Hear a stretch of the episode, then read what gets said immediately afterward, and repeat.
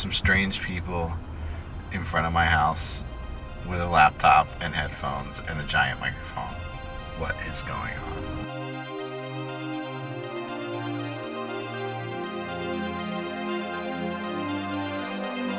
Welcome to the very first episode of the Sleep Podcast. I am your co host, Vlad, and I'm joined here by my business partner and sleep enthusiast, Josh. What's up, sleepy people? How you guys doing? At home, they're saying we're doing great and we're going to do even better at the end of this episode because for the first episode, we have a special, special treat. Jeremy Andra, who I reached out to knowing that he has a, a, vast background in sleep and this incredible discipline of sleep dentistry, and he he didn't disappoint. Now, before we go into how amazing this episode was and just the amount of energy that this man brings. Jeremy is a industry expert. He has almost 30 years of experience in sleep. He's opened over 100 sleep centers and he is an expert in bringing sleep products to life.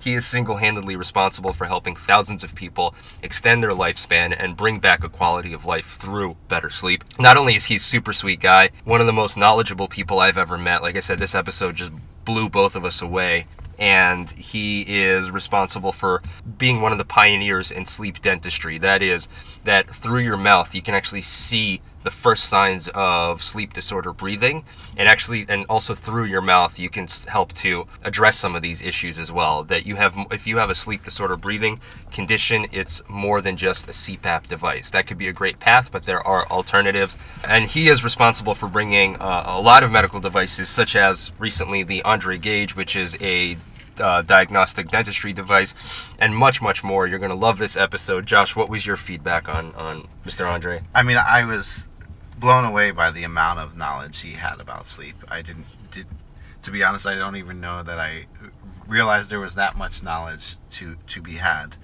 I think one of the big takeaways for me on this episode was really the importance of breathing and diagnosing sleep apnea early on. I think there's lots of things you can do for your sleep, but if you're a poor sleeper, the first thing you should look into is do you have any form of sleep apnea? Because that that is the first and probably best thing you can do single thing you can do to improve your sleep. So they have you know i had to talk take a uh, sleep study in in a doctor's office which was very strange and and i'm not sure you know that it's indicative of of your normal sleep but now they have these uh, take home sleep studies that are a much easier way to measure whether you have sleep apnea. And one one thing he actually uh, mentioned, which I'm going to try myself, is Vlad. Can you remind me of the the name of the device that measures your oxygen levels? The pulse oximeter. Pulse oximeter. So he so he told us one simple tracker type device that you can get that can really give you some indication of if you have sleep apnea apnea is this pulse oximeter which is typically just something that you clip to your to your thumb. And actually on that note to show just how severe the sleep disorder conditions are about 90% of people in this country go undiagnosed for sleep breathing disorder. So that's actually very concerning because if you're not breathing well in your sleep you're not going to get a good quality of sleep and your whole quality of life will suffer and uh, one more point what that was great that he made was was that you don't always remember whether or not you had good sleep. Because you just you remember from the moment that you wake up or become conscious. So like you may remember your dream as you as you wake up. Or you or like in my sleep study you know i felt like i was awake the whole time but that's because i wouldn't remember the periods where i was actually sleeping. And so there's a lot of cases where someone may actually think or believe that they do get good sleep and they're not getting good good sleep. And one of the uh, a great indicator of that is do you feel wide awake when you wake up? So if you feel like you're getting eight hours of sleep but when you wake up you still feel really drowsy and you, and you don't feel refreshed there's there's a good chance that you're actually not getting as much sleep as you think or as at least the quality of sleep that you need. So it's not, it's not always just about the amount of time that you sleep. It's also about the quality of your sleep. And building on that, one of the things I love about the evolution of medicine that we're seeing is one of the first people that can diagnose a sleep breathing disorder is actually your dentist. And Jeremy is one of the people at the forefront of merging sleep diagnosis with modern dentistry. And it's just he's he's a pioneer on many levels. This is a fascinating episode. And then the other point I wanted to just quickly jump back to on the pulse oximeter, there is a device that we're testing that we'll be reviewing soon called the Go2Sleep, and it claims to track your blood oxygen levels in your sleep, as well as other signs of sleep apnea, so that you can almost have a very uh, a ring that you wear around your finger, and it tracks you. Um, tracks for early signs of sleep apnea and then informs you whether or not you can potentially have uh, sleep disorder, uh, breathing condition. So that's coming soon. But right now, very exciting. This is Jeremy Andra, episode one of the Sleepist podcast. Sleep apnea should be called something else, and more, more people would have it treated. If they called it what it was, multiple suffocations during your sleep, I think people would take it a little bit more seriously because that's really what it is and it really is just your airway starting to clog off in the back. In any medical field, you know, when people are doing CPR and trying to bring somebody back to life in any way, I, first thing you need to do is open up the airway where you breathe into somebody's mouth and then start breathing there in the lungs to bring them back. And and basically you're checking for a closed airway. Well, people tend to open their mouth and then the tongue leaves the roof of the mouth and then falls toward the back of the throat, plugging off that area. And the idea is, is if we can get the jaw in a position that's similar to when you're awake, but keep that from falling backwards and open, that we can keep that airway open and allow people to breathe. Now, the problem is, is you knowing how far to bring the jaw forward and also vertical. Now, you'll have some dentists that will say, oh, you can't do vertical, vertical's no good, you can only bring the jaw forward, you can't open it. It's not one or the other is what we're discovering. It's a combination of opening the mouth a little bit and then bringing the jaw forward. Um, if you bring the mouth too far open, then what happens is then again the tongue leaves the roof of the mouth again and it falls back in that open space that you made. So it's just a fine tuning of trying to get that jaw and tongue position in the right position to where you can't snore. If you were just to try to kind of make a snore sound right now yourself, and as you're doing that, start to bring your jaw a little bit forward and then slightly open. You're going to get to a point where you find that you can't make that snore sound anymore. Yeah, That's yeah. basically what you're achieving with one of these mouthpieces is putting that in and leaving that airway open. You know, with our CPAPs, what we're basically doing is we're blowing air down through the nose and into the throat to help inflate that area. And as it closes off, we raise the pressure and raise the pressure until we find a pressure that, and then you breathe with that. But our machines have gotten smarter and smarter, and because of that, um, it's also caused more non-compliance in many of the patients. I mean, it used to be that you would put a machine at seven centimeters of pressure, and that's what it was blowing out of the hose. But then you can imagine that if you put a certain amount of pressure through a straw, and then you poked a hole in it, you would have to blow a lot harder to make that same amount of pressure. Well, that right. the machines now do the very same thing. They said, hey, if we prescribe somebody seven centimeters of pressure and they start to open their mouth or mouth breathe, we have to blow harder to maintain that seven centimeters of pressure. So they ramp up so high that a lot of the patients now have so much air going through their nose to make that seven that they, they it ends up irritating them and then they throw the thing off or their membranes start to swell and then their airway is smaller from the membrane swelling which means that now it even has to push harder and it becomes this cycle making it uncomfortable where the person can't leave it on during the night and it's not that they don't want to cooperate. A lot of times when people are not wearing their CPAPs at night, they've pulled it off in the middle of the night and they have no idea why. So I've never tried the CPAP yet, but I and it, but it's interesting because the only aversion I had to it was just the idea of ha- wearing a machine every night and having air blowing it, but I didn't know that there would be all could be all those other complications to it. Well, there can um, be. So there can be, but they're mm-hmm. getting more comfortable and they're having there's different types to kind of back off if you're breathing against it because you're used to working to breathe in and letting go to breathe out.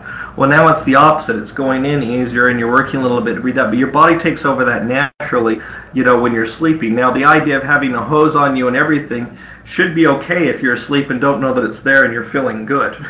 you know, it's just getting to, mm-hmm. Point where you can tolerate that and make that work. And if you can, it can really change your life because, you know, a lot of people with sleep apnea have weight and a lot of doctors that don't understand sleep, the first thing that they like to say is, hey, maybe if you lost a little weight, the snoring would go away. Well, it's actually the exact opposite. Your metabolic rates, the rate that you burn during the day, are determined by your sleep. So if you're not sleeping right, your body thinks that it's working and it lowers the metabolic rate and stores food all day long and causes you to gain weight. And if you try diet and exercise and all these things, you're lucky to get any of the weight off, but if you do, it comes right back on. But if we fix the sleep and maintain the Hmm. sleep, your metabolic rates rise, and then you start losing weight and being healthy again. Going back to the to the dental appliance for a moment, for someone that's seeking out their first first options to address sleep apnea, how do you find the right type, the right dentist, and make sure that it's someone that actually knows what they're doing? I would never trust a, doc- a dentist that isn't working directly with the doctor. The other reason to work with it, one with an MD is it took us many years, and this came from the MDN, not from the dentist, is it used to be a very expensive procedure to go out and get an oral appliance. We've made it to where you can get paid by your insurances now, just like you're getting paid for a CPAP. But that requires Mhm. medical testing by a doctor and then compliance by the sleep lab and the sleep physician, and then the insurance will pay for it just like any other device, rather than being a cash pay item from some dentist's office. So it's so it seems like the dentist is more a first line of defense. They see the first signs and then they would refer you to a specialized uh, sleep study from there or a doctor. Like just like if you went to a pulmonologist and the pulmonologist said you've got a lung disorder, and man, do I got a deal for oxygen for you. You can't do that. You'll get in trouble for a start clause violation. Well, unfortunately, dentists are new to this field and they're not used to dealing with medical. and So sometimes they think that they should be the ones to go ahead and do some testing. Say you've got a problem, now I'm going to turn around and sell you an appliance, and then magically everybody needs an appliance. It used to be that an MD really hurt the dental industry because even though I think that it's a really good option because you know that was their income source. They were doing the, the, the, the night testing to see if you had a problem. They were bringing you back to do your test with the CPAP. And also they were handling them over to dentists and they weren't seeing these patients anymore. The sleep industry has now changed. The insurances have now required that your first test, in most cases, needs to be done with the home sleep testing device, which doesn't make that much money in the first place.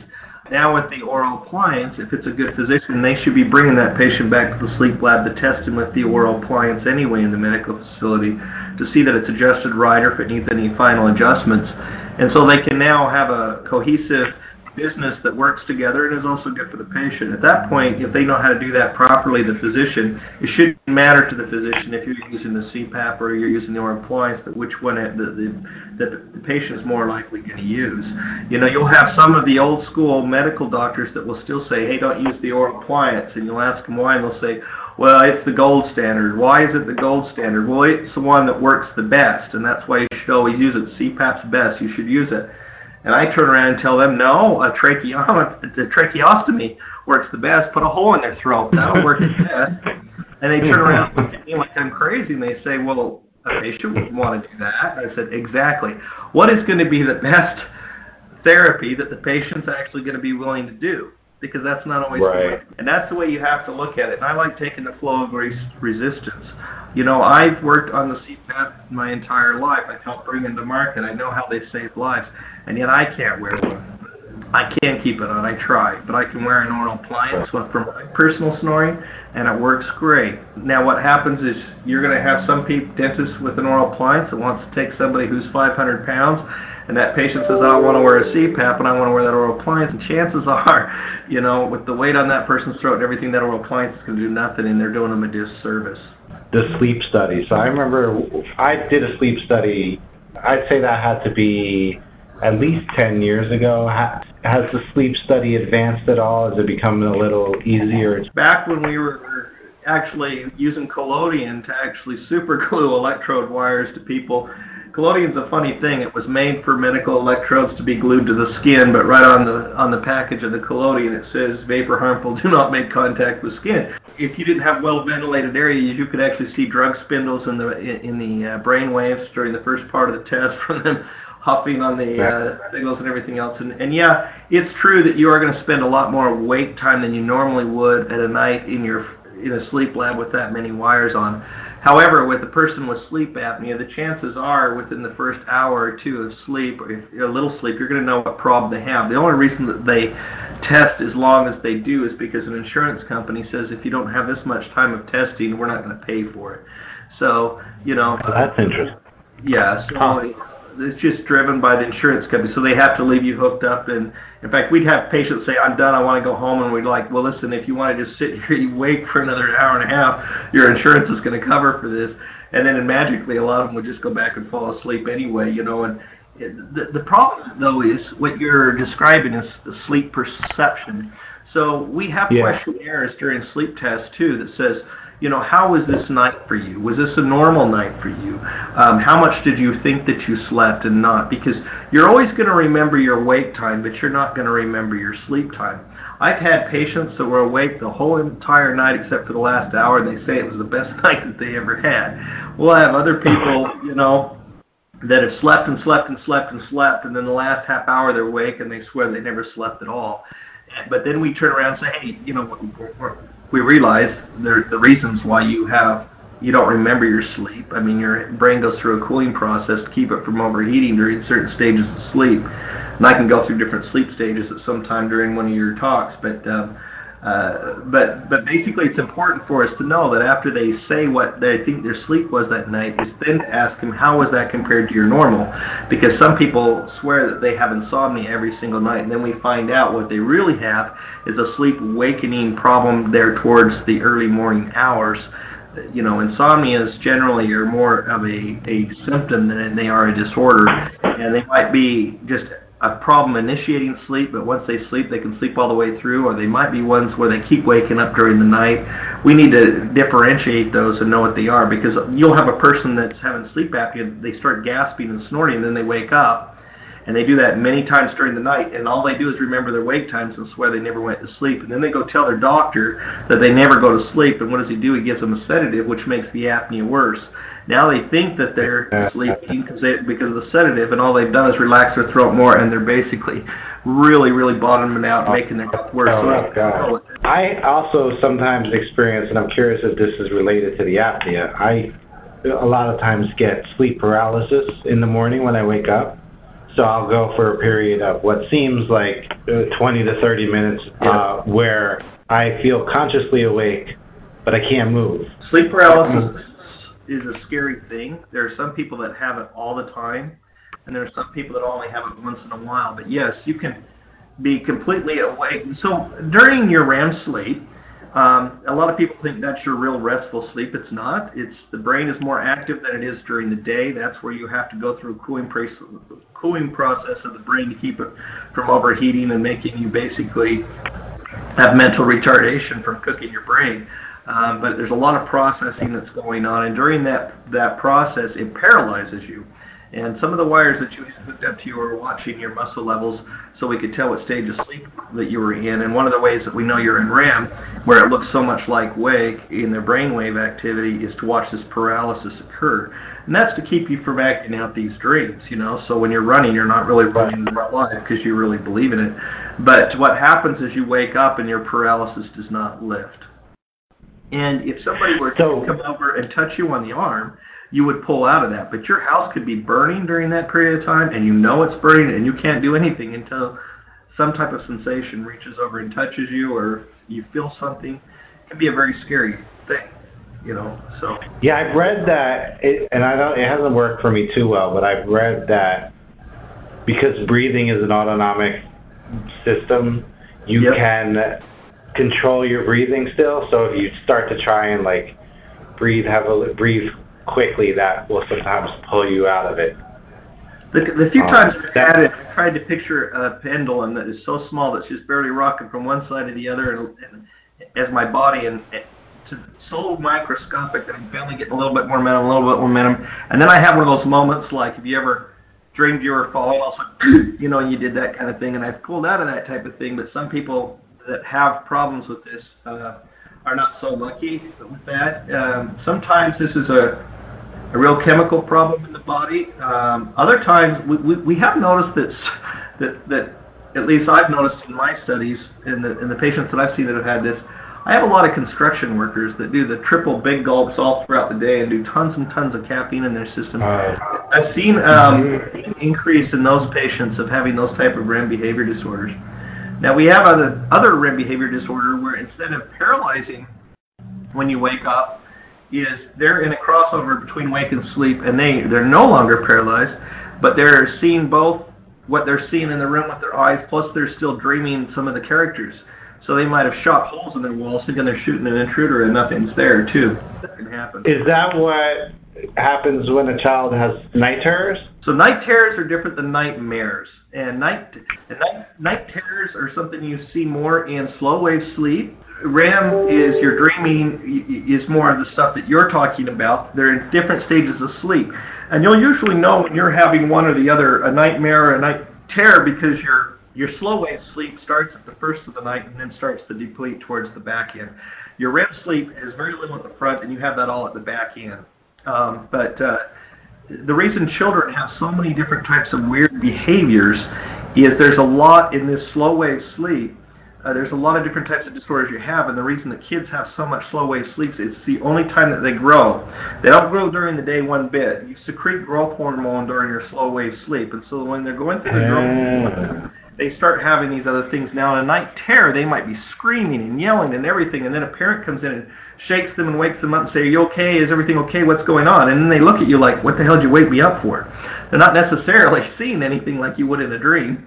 Uh, I know my son. Uh, my son actually, he's he doesn't get it so much anymore, but he would he would get up, and what we would think he was awake, but Yep. he would just start he would start screaming, and if we Yep. he would even be sort of responsive to our questions, but he would still be hysterical. Subconsciously walking areas and doing stuff, yeah, and hysterical. Most of the time when we medicate a kid for that, it's really to calm the parents down, unless they're becoming a danger and walking out in the streets. But I can guarantee you, when they start going through these phases, the bedwetting, the the grinding of the teeth, and the the uh, the night terrors and things like this, if you were to start marking them on the wall, you're going to see growth and realize they're going through growth spurts. Oh. You talk about that Interesting. You remember when you were a kid and you well so and so used to sleepwalk all the time? He's like yeah i don't do that anymore. Well that's why.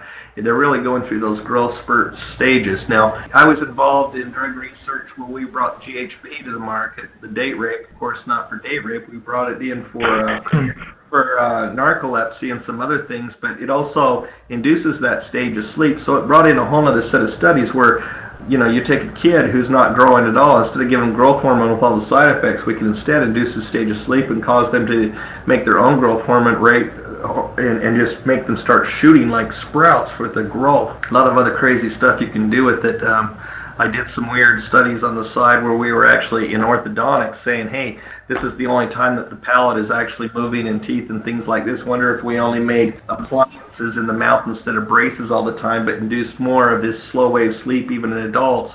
How far could we reduce brace time? And it was substantial. Really? So what is what came of that? Did they come up with new treatments for? Not so much. Most of it was just in the testing stages and stuff. But uh, uh, we do know that you know the girl That is when the growth's happening. That's why you also have young kids that are also having the leg pains and everything like that at night, and not during the day. You know, it's they're starting to go through more growth and secreting that growth hormone at a, a rapid rate. So would the same apply for like say if you were bodybuilding? You you you could. you could. Not, it's not the same way that you would for uh, testosterone or something like that, which is really looking at your soft tissues and muscle. This is actually going to grow bone and height and things like that as well. So we have had some parents that have put their kids on growth hormone for, uh, but not growth hormone, but um, caused them to have growth hormone through these drugs that cause them to induce more of this sleep for reasons of trying to get their kids ahead in athletics and stuff and to get them to grow taller and faster in their youth when they're first Terrible. yeah uh, trying to well kids identify themselves very young and their their self-confidence and everything is learned very young. That carries on through the rest of the life. You know you have young kids that are shy and quiet and insecure. They tend to be that way for the rest of their lives. And so there's some parents that think well i need to give them that advantage by getting getting those growth plates closer together and taller and faster, quicker, you know. Um, of course, when it comes to science, that's a little bit pretty far on the off-label side of things. But you know, I work with Yeah. doctors as well that was looking at um, Alzheimer's drugs. You know, and they they found out that there were a lot of kids taking these Alzheimer's drugs that didn't need them in college, not to get high, but what they found is they retained memory. Uh, when they didn't have Alzheimer's, and they could study very little and retain it all And then there was a, a debate on that from a moral standpoint, saying, is this unfair? And then you had other professors that said, well, maybe not, because some people naturally retain like that and are producing those chemicals in their body. And all we're doing is even in the playing field for those people you know. There was nothing worse than that one guy you saw drinking every night and partying and would read a book for five minutes and ace his test and you just hated that guy. So people wanted to become that guy by taking these alzheimer's medication the problem that they found with the long term is the body is meant to forget things on purpose if the body didn't know how to forget things, women would only have one baby because they would remember the pain and they'd never go through it again. People right. yeah. wouldn't be able to survive the death of a child and never live again because of the pain that it caused them. And all of a sudden, you had somebody um, taking these type of medications, and let's say one of these young girls got raped during the process while they were abusing these medications, and they could not get over these things now, and it had been put in their permanent memory now instead of something that should have been lost and so that's some of the problems with abusing some of these medications. So when you wake up, if what you're remembering is just kind of a story you're constructing based on, so I mean, it wasn't. We didn't. It's not a real. During your dream stage, you're not really just sitting and floating around doing stories. What's happening is everything that we're talking about here today is going to go in your memory. Everything that you did today and then basically during this dream stage, it's going to say, hey, this needs to be spit out. This is junk, and this is what we're going to retain. And this stuff's doing it all at once. It's not doing it in an order of the day. And often these dreams are not what you think that they are. All of a sudden you woke up from one of these dreams and, and all the data that was just being transferred at that moment, is it's all crossing over. Your brain goes to this, if you looked at it an MRI, it would be like confusion just like you would with a problem you can't solve. And then it would make a story for all those pieces right at that second when you're awake that you swore you just had to make sense out of everything that there was there and put together. So that's why it's all com- convoluted and doesn't make sense. You might have been awoke from a, a five second dream and you've got a two hour story because it took all that data that was just getting transferred in that period of time and it's got to make some sense out of it and you create that story during your wake. It didn't happen during your dream at all. Your brain, you're interpreting. Yes, your brain cannot handle nonsense or the fact that you're not making any sense, and you will try to make sense out of it. I mean, that's what will happen. Now, there are certain parts of, of, of dreaming that are a little bit different in the fact that certain portions of it will reoccur sometimes. Now, reoccurring memories are, you know, you put on a different face for a spouse than you would your best friend versus a pastor or everything. We all act a little bit different. But during your dreams, it's the time to say, listen, we're going to be real realistic with this, and we're going to sort this shit out. You know, you're going to deal with it. It doesn't necessarily mean that hmm. you need to go buy a book that says this means this and this means that. Those are quacks that, that put out those type of books. That's just not the way that it is. But the body has a natural way of doing it. Now, if you have a reoccurring dream, that's your body's way of saying, hey, I'm trying to fix this, I'm trying to fix this, I'm trying to fix this, and I can't. It keeps bringing up the same things it's unable to deal with it, and then it, then it becomes a little bit more important. But you know, if you take like a young child that is scared of speaking in public, he doesn't dream of speaking in public and being scared. He's generally being chased by something, whether it be an animal or whatever. But if you, uh, we're really big on dream journals of writing down what your dream was, and then every time you wake up from it, and then you know pro- seems to progress past that, go a little further if you start writing it down But if you take a young kid that we know has speaking problems, and he's being chased by a tiger, then you sit down with this kid and say, "Don't worry, the tiger is going to catch you, and he's going to have pie with you, and he's actually really nice." Um, the kid tends tends to relax, go back to sleep. Um, here's the strange thing about it: if you teach a kid to speak better, that dream goes away. But when you tell him that this tiger is going to be friendly with him and everything's going to be fine, and he sleeps through that, everything's great, and this is something we don't know why, he then becomes a better speaker. so we don't know why. Uh, that it actually solved the problem from the other end as well, rather than making wow. him a better speaker to make it go away. Uh, and the same so goes there... with, with pain. I mean, so um, pain creates a brain wave called alpha, and when you have alpha intrusion, a wake wave during sleep, uh, we know that that person generally has pain, depression, or some other things.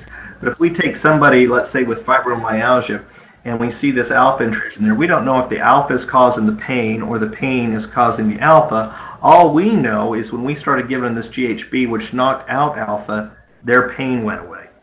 so we could actually make their pain go away by reducing the alpha intrusion in the brain.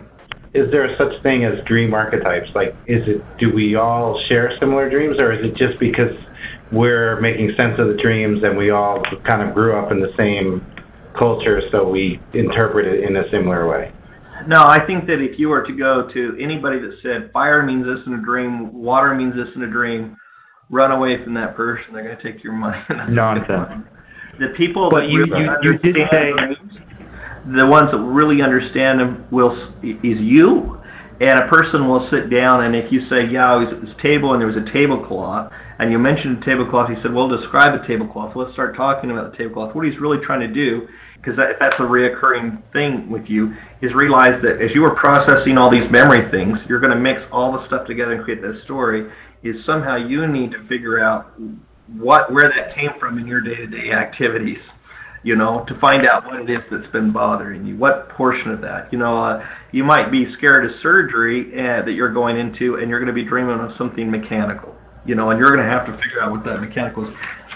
The guy on the other Right. side is not going to figure it out. He's only going to help you try to. But but here's the thing: the rub of these you do not have to figure out. It's doing it by itself, and it's taking care of itself, and the body is doing everything that you need and it's going to fix it. It's only when you have the reoccurring one that comes over and over and over that it's telling you that it hasn't fixed it yet, it's still trying, hasn't fixed it yet, it's still trying, hasn't fixed it that I'd ever be concerned. But but like I said, most of the time each dream is going to be a little bit different. It's going to be a little bit crazier and and and uh, it, and it's working its way through it. And a lot of times they're not there to work anything out. Again, it's just that processing. Dreams are. People say I don't ever dream. I don't have dream. Those people are probably sleeping really good because the only dreams that you remember are the ones that you interrupted, and the one that you interrupted is going to usually be your morning, your last morning dream. Besides an oral appliance or a CPAP machine, are there any exercises that people can do? Is there anything else that people can do that that, that isn't necessarily a strict uh, medical intervention? Very little. Basically, I, I want you to think of the throat as like a straw. Okay, and if you've ever collapsed a straw in that area, you've created a weak point in it, and the chances of ever getting it back are slim to none. Now, there is some research that shows that it has worked, but very minimally. Um, it might take somebody who has moderate sleep apnea and made made them less moderate uh, and closer to the mild area, but they still had it. Was the didgeridoo uh, seemed to help that? that by playing one of those caused an extra. The Australian, that's it's funny. Yeah. We just made a, a blog post today just about that. I posted research on the on the website just today about exactly that. It's it's funny you mention it. Yep. And it's some uh, double reed instruments, it was saying as well. Yeah, so it helps a little bit, but not much. Um, now, now there are, are people that might be on a CPAP, and that's the only thing that works for them. And they try dieting and exercise, and it never worked. But then they get on the CPAP, and they don't try dieting and exercising after. They just go along with their CPAP. But if you try it after, like I was saying, when your metabolic rates are, that all of these people become very fit and the weight comes off of their neck and the throat and things like this, and there have been patients that have worked their way out of it. Now, surgical methods, there are surgical methods that have cured sleep apnea. Not all of them work uh, for all people. When they, when I say surgery is maybe 50% effective, that might be 90% for you and 10% for someone else, and they can generally tell by looking at your throat and stuff. There are people in the dental world. One of them would be Dr. David Singh out of Portland who found that um, uh, there is more and more and more sleep apnea, and it's being caused from the lack of breastfeeding babies anymore, which sounds really weird. Yeah. but what happens is if you look at a baby's mouth with its teeth, and then they're really tiny and they're in there, as you're growing, one day the teeth just aren't out further apart. What happens is, is you start to breastfeed a baby, that breast in there starts going in, in their mouth and starts expanding that palate and making it wide. Okay? And then when it gets to a certain width, their tongue can fit in there, and then their tongue starts pushing out the rest of the way. Well, mothers now who are trying to say, hey, I don't want to use these breasts or abuse these breasts aren't doing that, and these kids are getting narrow palates. Well, if you take a balloon and stretch it, you know it goes nice and tight.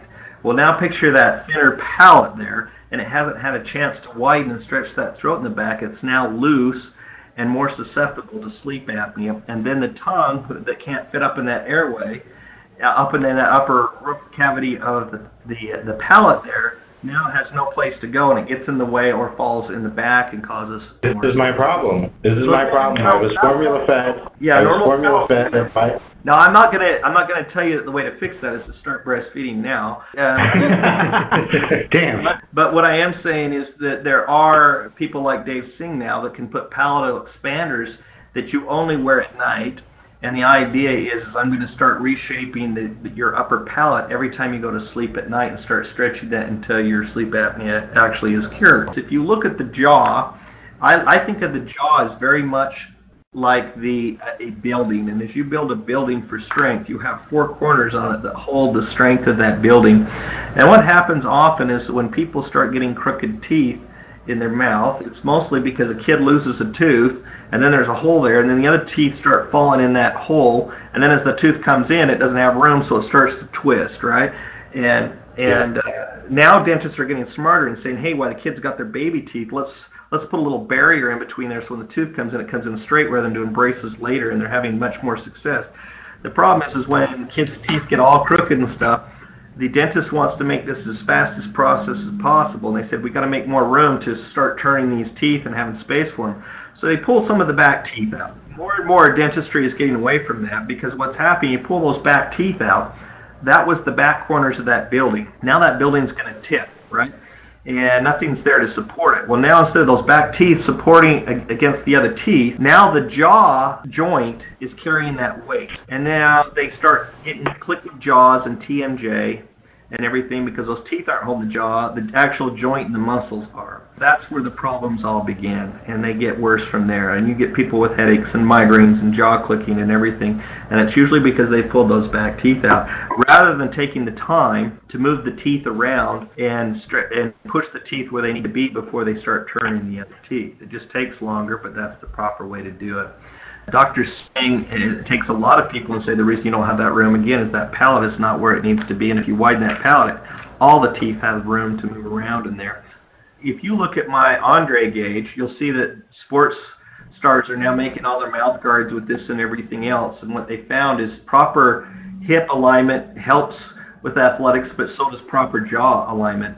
We can take and get the jaw in the proper position. We can take with a mouthpiece, and we can make another mouthpiece that's off by a millimeter and not tell the athletes which one is which, and they'll always perform better on the other. They'll lift more weight, they'll have faster speeds, things like this. They'll have less concussion and things too. So jaw alignment has to do with the, the way that the neck alignment and neural pathways all work as well. It's a pretty amazing thing. Uh, when we made the Andra Gauge, we were really making this tool to help us to make a proper oral appliance for sleep apnea, but we accidentally figured out how to make performance mouth guards and all types of other sorts of things that came along with it. So, what are the metrics that you're actually looking for within the mouth uh, when you're using the gauge? proper airway, the largest airway with the least amount of tension on the jaw. I can grab the jaw, I just keep bringing it forward and forward and forward until the throat is so tight that you can't snore, but I can also then drop it a little bit and not have to go as far forward and get the same approach. So the idea is how much can I make the, the widest airway in that throat with the least amount of pressure on that jaw? And people, and you'll have some guys will say, hey, you're doing that during wake and muscle tone goes down to sleep. I'm like, that's true, but we still know where the weak spot is for that person's anatomy, and we need to improve it to the best position we can for that person's anatomy. Now, if we get that there and it works for them, great. If we get them in that ultimate position and then at night they're still having sleep apnea, we know an oral appliance is not going to work at all for that patient. But at least we know if it is, what position it needs to be in. Now, you can go to andragauge.com, and that's A-N-D-R-A-G-A-U-G-E dot com and go in there and you'll see some of the actual where we've got radiology actually looking at throat and the airway and how we move that and how it actually changes the throat in the airway. It's pretty remarkable. So, you know, there's all these sleep trackers now. And I'm, Yep. I'm just curious, and I, I know that they don't tell you as much, but I'm, I'm curious how, like, how far apart is, say, a home sleep study versus what you, can you do anything with these sleep trackers, or, or are they completely? Yeah. No, no, No. I've seen them. I've seen them. In fact, even ResMed, you know, the big one of the big CPAP companies has one you can buy at Bed Bath and Beyond that sits there and monitors you and things like that. I think That's the these- one that uses sonar, right? Yeah, that's Yeah, I I- have that one. Sonar. That one, yeah, that one basically watches the rise and the fall and everything else. I think an oximeter alone, just on your finger probe, is one of the most important things that you can have. Quite frankly, even though I have access to all these wonderful tools and I can see every little thing that happens in sleep, um, I can probably tell more about you with your sleep than I can during wake because you can't lie during that. I can see dep- depression, I can see anxiety, I can see all these different things. The problem is, is with sleep, the different types of sleep disorders, is most of them you can't diagnose until you've taken care of the sleep apnea anyway. So why not simplest route of finding the sleep apnea? I I happen to know that if you put an oximeter on your finger and you see it cycling up and down with your oxygen, you're having sleep apnea. If you had an underlying oxygen problem, you would just have a low baseline. Instead of reading at 99 all night, you might be at 80 all night long. You know what I'm saying? It wouldn't go up and down and up and down. That's what's happening when you're you're gasping, and you're getting a lot of air, and so you're oversaturated, and then you're quit breathing, you're going back down. That's what that up and down is. Now, if I look at an, an oximetry report that just shows the oxygen levels going up and down and up and down, about every 90 minutes, I'm going to see a section where it's going down much further, and then much further the next 90 minutes. That's your REM periods. Your REM periods you have every 90 minutes in your sleep. And as you know, when you're breathing, you've got two different nervous systems. One's kind of autonomic, and the other one that you're actually helping with. Well, when you're paralyzed and you quit breathing, you don't have the other one to help it. You're you're depending on this autonomic that's having a harder time, where you're having your apnea that's also worse. The other thing that's going on is when you're actually doing all this dreaming and you're you're pushing this data all over your head, the body gets put on kind of an autopilot. Because during the day, when you need a little bit more air, your body says breathe a little deeper, you know. And when your heart needs to race a little more because you're running, it just says to do it. Well, during the REM, it says, hey, let's kind of put this thing on like an auto cycle now, so I can do all this stuff in the head. Well, then all of a sudden you quit breathing in this REM period, and your oxygen starts dropping, dropping, dropping because it's not picking up on a real-time basis all the way until that processing up in the head can't happen anymore. It says, wait I mean, I can't do this anymore. I'm out of oxygen. and then you do this huge gasp, and you're having these worse apnea spells. And each REM period gets deeper and deeper, each 90-minute one that you go through. And that's when you hear about people dying in their sleep. It's probably going to be happening about 4 a.m. during your deepest REM uh, cycle which also happens to be when it seems like when hospitals are the least staffed, unfortunately. But if you see somebody and they say, "Oh yeah, my dad died in his sleep," say, "Oh, did it die around four four to five in the morning?" They're going to say, "How'd you know that?" You know, and that's what's happened. They were at their most vulnerable state going through this. And you, is that something you can get any online? Yeah, they sell them everywhere. yourself? Great. You can I'll get, a, have to get you can get an a- oximeter. You can get a recording oximeter. I have one that I just barely uh, bought uh, for my grandmother. She was just going to go ahead and use it for spot checks to see what her oxygen level is. But this one talks to her her, her iPhone and it can record it. You could see like signs of depression and, and some other signs, and they those could be caused by the sleep apnea. I I've been diagnosed with uh, attention deficit disorder. I've start recently started to wonder: is it possible that just has to do with my lack of sleep and not? And if I fixed my sleep patterns, a lot of those symptoms might just go away on their own. I don't ever want to tell you that yes, that's the case, and no, that's the case, because I don't know what your medical history is, and I certainly wouldn't- wouldn't want to overrule your physician in any means. But there was a large, Right. a large group of kids uh, tested in Italy. I don't remember when this one was, this particular study, that they were all kids that were primary snorers with no sleep apnea, just snoring with no apnea, and they basically got rid of their snoring, and their grade point averages went up, and this ADD effect went away. Um, Huh. Now, this comes into play. Remember when I was telling you that you go through this dream process and it starts sorting everything out? If you don't Yeah. sleep one night and don't get REM sleep, and you don't go through this process, the next day when you're there at, at work, it, you feel like you have a cluttered desk because the stuff hasn't been moved. It's hard to concentrate on anything. It's you've got too much there; it hasn't moved. So you very much have that same type of an effect that you might have with an ADD that tends to go away if that is your actual problem. Saying that there are Right. true forms of ADD, there are. Heavens, uh, Right. when I went into a doctor for myself with ADD, he, he said, you know what, I can fix this, but you don't want to in your case.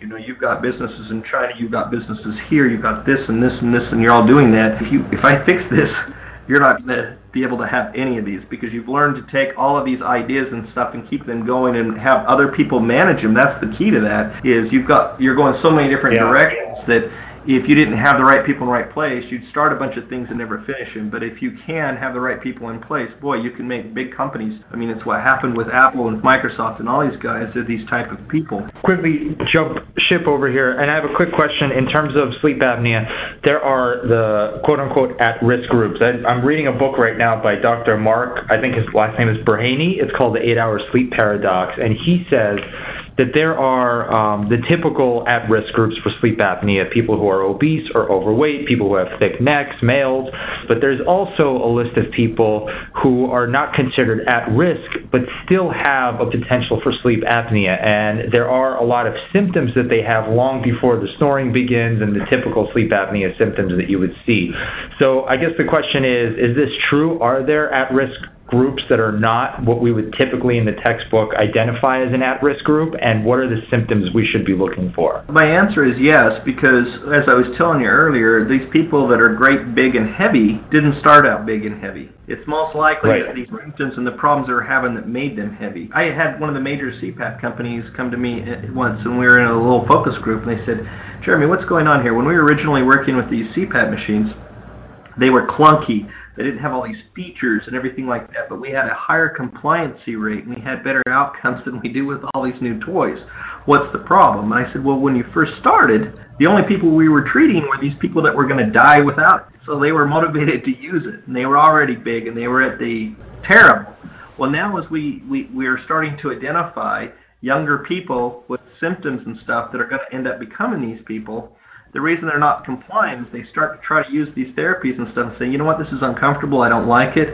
Hell, it's not that bad for me. I'll just wait till it's bad before I ever get there. Rather than fixing the problem before it gets bad, and then you have to have higher pressures and things like this. These are that are suited for the oral appliance or CPAP at a very low pressure, which is very easy. But then they say, no, I don't want to deal with it. It's not that bad. If you're snoring, I don't care if you have sleep apnea or not. The reason that it's making that noise is your throat and airway is closing off. Now, when you snore, uh, even if you're not having apnea, your heart rate tend to change. Uh, picture somebody in your bedroom that every time that you try to go to sleep, they bump you a little bit. You'd get so pissed off. You'd be very, very tired. Well, snoring does the same thing. It's not about falling asleep and staying asleep. It's about achieving certain stages of sleep that really change your body, that change your metabolic rates, that do these things with REM and all these everything. Every time if you go to go in those stages of sleep, you have a little snort or something like that that pulls you out in these lighter stages of sleep. You're going to be dragging ass all day. A lot of people are dragging ass not necessarily because they have a physical sleep disorder. They have a different sleep disorder, and a lot of it's voluntary. They're, they're not going to sleep at a proper time. They know they have to wake up early. They're exercising at the wrong time of the day. They're eating at the wrong time of the day. They're drinking too late in the night. They're doing all these things causes problems. Now, this is one of the reasons that I actually love these new modern technologies of like your Fitbits and your other things that start to monitor sleep. If you actually add something to that that these companies are missing, and that is, is let's say you decide to drink and you drink at a certain time, put that in a journal, monitor what happened to your sleep that with your little device. Next time that you're not doing that, you'll start noticing patterns that every time I drink this late at night, by golly, it does affect my sleep. There's something about seeing it because I've done this before where I say, you know what, I want to drink late into the night, but I know what it's going to do to me because I've been monitoring it over and over and over and over. And then I have to make a decision. Yeah, screw this. I just know I'm going to sleep crappy or not. But it's once you can put something to that or report to that, you start making different decisions. A prime example is working out. Working out is very good at being healthy, is good for your sleep as long as you're doing it the right time of the day, and that's the morning hours. If you work out at night when most people are doing it after work, you raise your core body temperature, and you want a cooler body temperature to sleep, otherwise you don't hit these certain stages of sleep. And you heat up, and then you don't feel very good, and you don't sleep very good, and you always feel crappy. Now, the opposite would happen is if you jumped in a hot tub, a really, really hot, hot tub, you find that you sleep a little bit better. And the reason being is when your exterior is hot, your interior starts cooling to try to cool that down, and then you're going to bed with that cooler body temperature, and that's why you sleep well. But if you increase that body temperature too late in the night, you're not going to sleep worth a crap. It's like drinking late. A lot of this is, you know, like I said, are not necessarily physical problems, it's just poor habits. One of the things that's really killing us right now is blue light is terrible for your sleep. It really, really, really bad. They, that that is part of your circadian rhythm in secreting uh, certain types of hormones that induce sleep and wake. And it didn't used to be that we had electronic devices at night, but when we do that, we mess up our sleeping patterns something fierce. In fact, anyone who has a phone that has a night mode that does that amber color, if they're going to have to turn on a light, that would be the one that you want to do. You want to stay away from the uh, the blue lights we can actually change people's sleep rhythms when they're traveling, their travel schedule, by adding a certain type of blue light in the morning to let them know this is their morning hours. That's also the best time to work out and get your daylight sunlight exposure too for your sleeping patterns as well. I'm sure you've heard of melatonin. Uh, melatonin is not an herbal supplement of any kind. It is a hormone. Hormone. And unfortunately, some people give that to little kids when they're developing and cause all our problems. I would not do that. But melatonin naturally is produced, and it has to do with the gland behind the eye that is, that, that triggers this with blue light. And that should happen in the morning to say, now's my wake period, and then sleeps my night, and stay away from that light. If you need to go up, use the restroom, turning on a light or even leaving a, a night light on in your room that has white or blue light, it's, it's very disruptive to your sleep. And now it's been proven to cause early Alzheimer's and some heart risk and some other things by uh, affecting the way that we sleep through uh, keeping light on at night. For the, for the um, melatonin, what about? I've heard that drinking tart cherry juice or eating almonds helps. I don't know if it's because it contains uh, melatonin or it helps melatonin production, but that it would that it helps with sleep. Well, there are certain things that can trigger melatonin. There aren't, and, and this is a really scary thing for me to talk about, and I'll tell you why. A lot of people that have insomnia, again, got insomnia for a very real reason. Let's say it was uh, a breakup or something painful, right? And it started that, mm-hmm. and then they mm-hmm. couldn't sleep at night. The problem is, is we try to tell people when you go to bed at night that the bedroom is for two things only. It's for sleep and for sex. It's not for watching TV. Right. It's not for stressing. It's not for these things. If you're having any of these things, leave the room, then come back. All of a sudden you're stressed again, leave the room, come back. You need your body to become accustomed that this is a place where I rest and it's, it's a sanctuary. It will become accustomed to that, but it, if you go to the room thinking, oh, this is going to be another one of those nights, I never sleep, and you're miserable, that's exactly what's going to happen. Hotels have, have caught on to this. And because of that now, they show you the brand of mattress they have. They have some oils by a certain company sitting on your bedside table because you go in there and you haven't labeled that room and you have the best night's sleep because you haven't labeled it that, right? And all of a sudden you want to buy that mattress and you want to buy those oils. and magically, when you go home and you have those oils in that bed, you're sleeping correctly. And why? Because you finally learned to relax, and you've done that. And and you're you're blaming on that product, and who cares? Who cares what it was? But it really was the fact that you didn't bring that stress back with you, and you believed it was going to work. Right. Now I have certain people that will bring some certain types of medications to me and say, "Will this help you sleep?" And I ask them, "Have you been taking it?" And they say, "Well, yes." And I said, "You tell me, has it been helping you sleep?" They say, "Yes." I say, "Great." Where I know that in in rats, when we gave it to them, they digested it, nothing happened. But if we secreted it in the gland behind the eye, it would actually work. I realized that I don't want to tell them that's actually doing nothing because the truth is is they finally found something that says this is what's making me relax. Okay? And I don't want right. to take that away from them because we all have what's called a pre-sleep ritual, and most of us have developed yeah. improper pre-sleep rituals. If you look at a dog, he goes over to his bed and he circles it three times before he goes to bed. He doesn't know that he does that. That's his pre-sleep ritual, and every hmm. time he wakes up, he's going to do the same thing. Unfortunately, there are many people out there that watch TV before they fall asleep and don't realize that they've developed a TV pre-sleep ritual. Then when they wake up yeah. during the night, even though they're not interested in TV, that's what it requires them to go back to sleep. And you turn it on, and five minutes in, they're back out because they've developed a very poor pre-sleep ritual. Mothers often breastfeed their babies until they fall asleep. Bad idea because now when that baby wakes up, hungry or not, that's what it's going to take to keep him to quit crying and go back to sleep. With my children, right. I had a certain music box I didn't turn on until I went to put them to bed. I could turn that on at any time during the night. I didn't have to rock them. I didn't have to do anything. It was the easiest thing. I also never punished my kids by saying, "That's it. Go to your room. Go to bed." I would put my kids on the couch next to me and say, "Now, now you've done it. I'm keeping you up." And every time they go to do- doze off, I would hit. yeah. I would hit it. And those kids now, my kids, my, my neighbors hated me. They couldn't understand how I did this. They, my kids said, "Can I go to bed yet?" I'm like, "No, not yet. No, not yet." And I'm like, "How about, how about now?" Because I never punished him with that. You know what I mean? I let him know that was a very mm-hmm. sacred thing and something that they wanted to do, and therefore they would go to bed. You know, so Right. Yeah, that was something my sister, who did childhood development, told me not to punish my son to bed because then he'll associate the bed with being a bad place. children need a lot more sleep too, and you need less as you get an adult. And some of their most important sleep hours are in the mornings now that we're actually now making them go to school, do do extracurricular curricular activities before school and everything, and it's really affecting their grades negatively.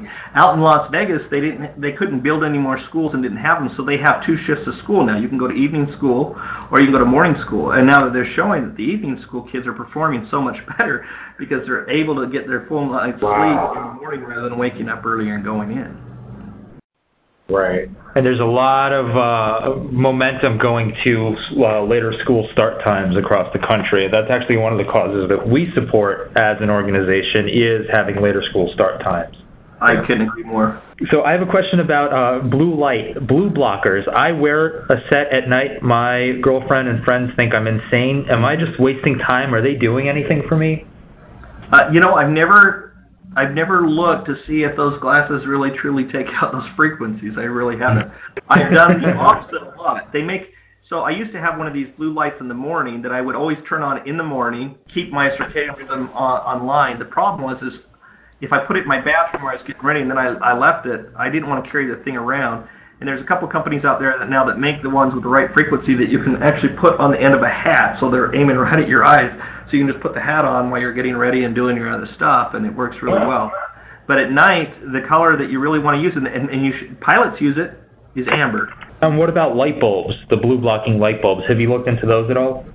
Um, there are some light bulbs out there now that are made specifically for sleep, and of course blackout shades and things like this. Um, quiet, cool rooms, not cold rooms, but cool rooms, generally sleep better. Learn to turn my electronics off at a certain time at night. I know it's hard to do because people have started using that as their pre-sleep ritual, and they wake up and start checking their stats again. But all you're doing is waking yourself up and saying, "Now it's time to wake up." If you've ever been up half of the night and had a chance to sleep the next morning, your alarm clock goes off, and then you hit the the, the, the snooze and you sleep for an extra hour, you'll find that you're more tired the second time than the Yes. first time. And it's not because Yes. your body just wears out. You have chemicals that rise and lower. And what you just basically did is shifted that sleep rhythm and said, now it's my tired time and my nighttime. Now, if you go ahead and wake up at your normal time, which you should do, are you still going to be kind of worn out during that day? You are. But the good thing about that is, is when it comes to your normal sleeping time that night, you're going to fall asleep on time instead of going through this vicious cycle. I've never had to use an alarm clock because I've always been up in time. So what I've started doing, because I found that if I wake up after a certain time and go back to sleep, it I feel much worse.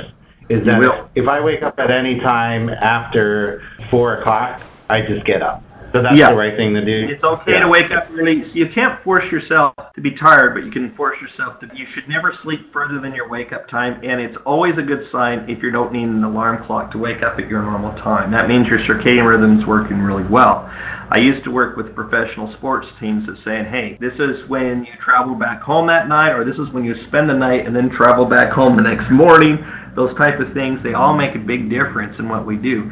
Shift workers, there's a shift differential where you make more money by working certain shifts. That that differential was determined because you were going to shave off about seven years off your life. If you're working shift differential, you're getting paid to die early, basically. Um, but uh, but when you do shifts, you know, a lot of workers, if they did it correctly, they wouldn't have a problem. Like when we were in the sleep lab business, just like hooking you up, the way that I would work my employees is we, of course, we didn't want them to work overtime and have to pay a ton of overtime. So if they could only work three shifts, 12-hour shifts, I wanted them to work three shifts at the end of one week and at the first of the next week, because then they had six on and eight off, six on and eight off. Now, the night that, that, that they were off, instead of going home and going to sleep, I'd have them stay awake during the day. Now, Uh, yeah, they were were they tired? Yeah, they were tired, but I guarantee you that that nighttime they were going to be able to fall asleep, right? Because they were that tired. And now when they wake up the next morning, they're on a day shift for that whole next eight days. They're on a day shift. You can shift forward. You can't all of a sudden say, I'm going to go to bed earlier and be sleepy. But you can force yourself to be awake. Then on the last day shift there, when it, it's nighttime and they were supposed to go to sleep, I'd say, no, stay up and play video games all night.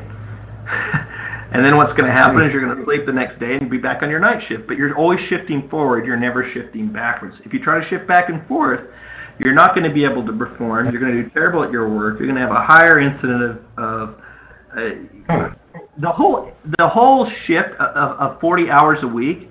Where that came from was sleep disorder testing, and what they found is that once you went over that 40 hours, now the amount of people's lack of sleep and work was costing them more money than the extra production they were getting out of the employees by the mistakes and stuff that they were making. That's where that came into play. They realized that once they went to 41, 42, 43, and kept going on, the mistakes that were made by the employee cost them more to fix than it would have Right. to have them work anymore. And that's where that came into play. And now businesses don't understand that, so they work more and more thinking they're getting better production. And really, what's happening is their production is going down by pushing them the extra mile and having to fix problems. Breach. I think I could probably ask you questions for another few hours, but Yeah, I don't want to use use up all of your time. Um, do you have two more questions I'd like to wrap up on? Just one kind of leading into what you were just talking about. How effective are naps to recuperate where you're not, where you're lacking in sleep? Naps can be a great thing or an extremely destructive thing. Quick little power naps, no longer than 20 minutes, have been found to really help people that have been lacking for whatever reason they caused to lose this and lose this in their sleep or not get proper sleep because they had caffeine intake or things like this when they did sleep. Uh, but anything over a 20 minute has has been shown to cause more problems than health benefits. So you never ever want to exceed a 20 minute nap.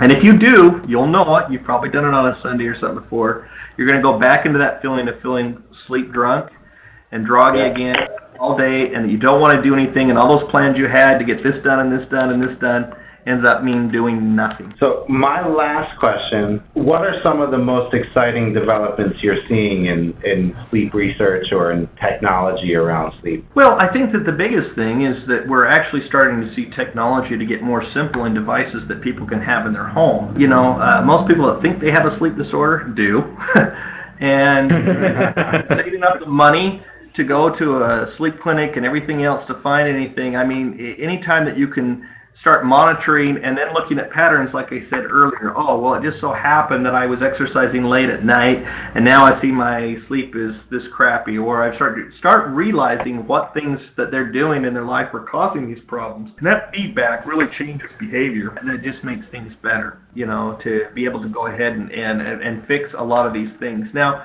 there's always going to be these problems of underlying sleep disorders that are going to need medical attention and they do get better every single time you know that I'm around. Uh, oral appliances, uh, they haven't been around that long, and they're getting better and better. You know, the the testing devices are just getting easier to use. It, uh, if you would have told me years ago that they were going to allow home sleep testing instead of these big units, I would have said they were crazy. And at first I didn't like it because there were so many things I couldn't see. But then if you start looking at the way that insurance companies work, you're not allowed to diagnose any of those other problems, even if you're seeing them until you've treated the sleep apnea anyway. So treat your sleep apnea by doing some basic sleep testing procedures. Go ahead and do whatever treatment you're going to do. And once you get out of that control, if you still find yourself tired, then it might make sense to look at, hey, am I having other things that are going on here that are more serious? And are these things that I can change by habit right now before I go into a sleep lab? Or, or the things that I'm doing wrong? And I mean, everywhere you look now, it seems that somebody's talking about sleep. And I'm telling you, insurance companies are quick to pay for sleep disorders. They don't like paying for anything. And anytime they're quick to pay for it, it's telling you the story that all they've done is the math. They're a business. And they basically say, we know that if we fix this sleep disorder, it's going to be the cheapest way over a long term to keep a person healthy. If we don't, it's going to cost us a hell of a lot more money. We're going to deal with obesity, heart attack, stroke, everything else. They understand that even if we have to pay for some expensive sleep tests, it's much cheaper in the long run than paying the other direction. Anytime insurance is quick to pay for something, you know that it's something they've got enough data behind it that it's going to make a substantial change in your overall outlook in life. Jeremy, thank you so much. This has been super incredibly generous of you, and you are a wealth, just an encyclopedia of sleep knowledge. And I would love to maybe ask you to come back for a part two sometime down the line. Uh, I have one last question for you. This is truly a personal question. It's a little bit weird, but I've been a mouth breather for my whole life, especially in my sleep. And before I go to sleep, I recently, about probably a year ago, I started taping my mouth shut. Am I also crazy for doing that to force myself to breathe through my nose? Um, not, a not a big fan of it. Um, this is why. The idea of you wanting to breathe through your nose is a good thing. If the mouth is closed and the tongue is up touching the front teeth, chances are you're going to reduce your chances of sleep apnea. But the problem is, is if you are having sleep apnea, gasping serves a very important purpose. If I was to have you go under the water and hold you underwater for a long period of time, when you kind of came up out of the water and I had your mouth taped and you could only gasp through the little airway you had in your nose, and that's what's happening with sleep apnea, suffocation, it's going to be very hard for you to get resaturate your lungs and your heart and everything that's needing that oxygen. But the idea that you're wanting to stop this mouth breathing is a good thing. What they used to make for this is a chin strap, which I'm highly against now, and people are still using the sleep industry. The reason I'm now against a chin strap is it's meant to help keep the mouth closed by strapping your jaw to the top of your head. The problem I found with this is working with oral appliances was bringing the jaw slightly forward. And now what I find is as people are trying to close their jaw shut by strapping a big thing around their chin, is they're pushing the jaw back and closing off their airway even more. And the way I first found out about sleep appliances, and I didn't even realize what I was doing, is I just got a stupid boil and bite mouthpiece, put in my mouth to close off the area between my two teeth when I tried using a CPAP because the air was just going through my nose and then blowing out through my lips. And I thought I'm going to seal off that area. Well, not only did I seal off that area to keep me from mouth breathing, I didn't realize I was holding my jaw in place to keep it from falling back and therefore needed less pressure on my CPAP and was easier to use. I, I think that you would be much better off if you can't afford to get going to a dentist, getting the mouthpiece and everything, is not trying to extend your jaw because, like I said, if you go too far forward and you're wrong, it's going to cause you jaw pain and problem. But if you were just to go edge to edge with your teeth with a boil and bite, chances are you're going to keep your mouth closed in that that mouth guard and you're going to close that off and you're not going to be a mouth breather but you're also going to increase your airway by not allowing it to fall backwards and you're going to see a, a world of difference. There are some there is a mouthpiece i know called ZQuiet that you can order without a prescription, um, and the reason being is they're not calling it a sleep apnea device, they're calling it a snore device. It's cheap, and it's something you can start with, and you can put the thing in your mouth. It's not even a boil and bite. You just put it in, and it's meant to also try to help that. I, I haven't tried it a lot with people, but I know that that's what it's made for. It's worth taking a look at. I'm really weary of anything that tells you to extend your jaw way forward. This one comes in three. When you order it, it comes in three extensions. You can try one if you're a little sore. You do one with a little bit less extension forward of the mouth. Um, they're already in the three different locations, and you choose the one you want to use, and you can go a little bit further. But if you're feeling a little pain, you back off. So it's worth taking a look at. But um, yeah, I wouldn't keep your mouth shut. Just I have to say that because it may work for you, but if all of a sudden you needed the gas because you were so low on oxygen and your heart was strained and it couldn't get that oxygen, or you could even aspirate and throw up, get sick and throw up, and it'll go straight into your lungs and you'll drown. So those are things I have. Probably not something I want to do. Good idea. Jeremy, again, thank you. Like I said, just an incredible wealth of knowledge. And where can people find out more about you? Where can people learn about you or your work? Uh, is there a URL or a website? My Andra Gauge is at andragauge.com. Uh, my email, if they ever have any questions or want to be directed to the right direction or a sleep lab or a sleep dentist, I can try to help them find it, is jeremy at sleepartist.com. Like I said, I, I don't know a lot of things in life, but sleep I know well. It's been, and I, but I, but it's not just me. It's being around the right people in the industry, and if there's something I can't help them with, I definitely know who to point them towards. Jeremy, thank you very much. And a, a sleep artist you are, sir. Absolutely. You, you've sent me down the rabbit hole. I'm going to be losing sleep now doing all re- all this research on all these different things you've It, it, it's taught us. why when I fly in planes and people ask me what I do for a living, I tell them I flip burgers because I know if I don't, they're going to be, I'm never going to get any rest on the plane. They're going to have. Yeah, yeah. I mean, you spend a third of your life in it and you don't know what's going on. And the first minute you start discovering it, it's just exciting. Thank you for listening to the Sleepist podcast. Our URL is sleep.ist. My name is Vlad. My personal blog is vladit.com. If you have any questions, please visit us at the Sleepist website. Drop us a line, ask your sleep question. And remember, we are not doctors. We don't play them on TV. And anything you hear on this program should first be checked with your personal doctor.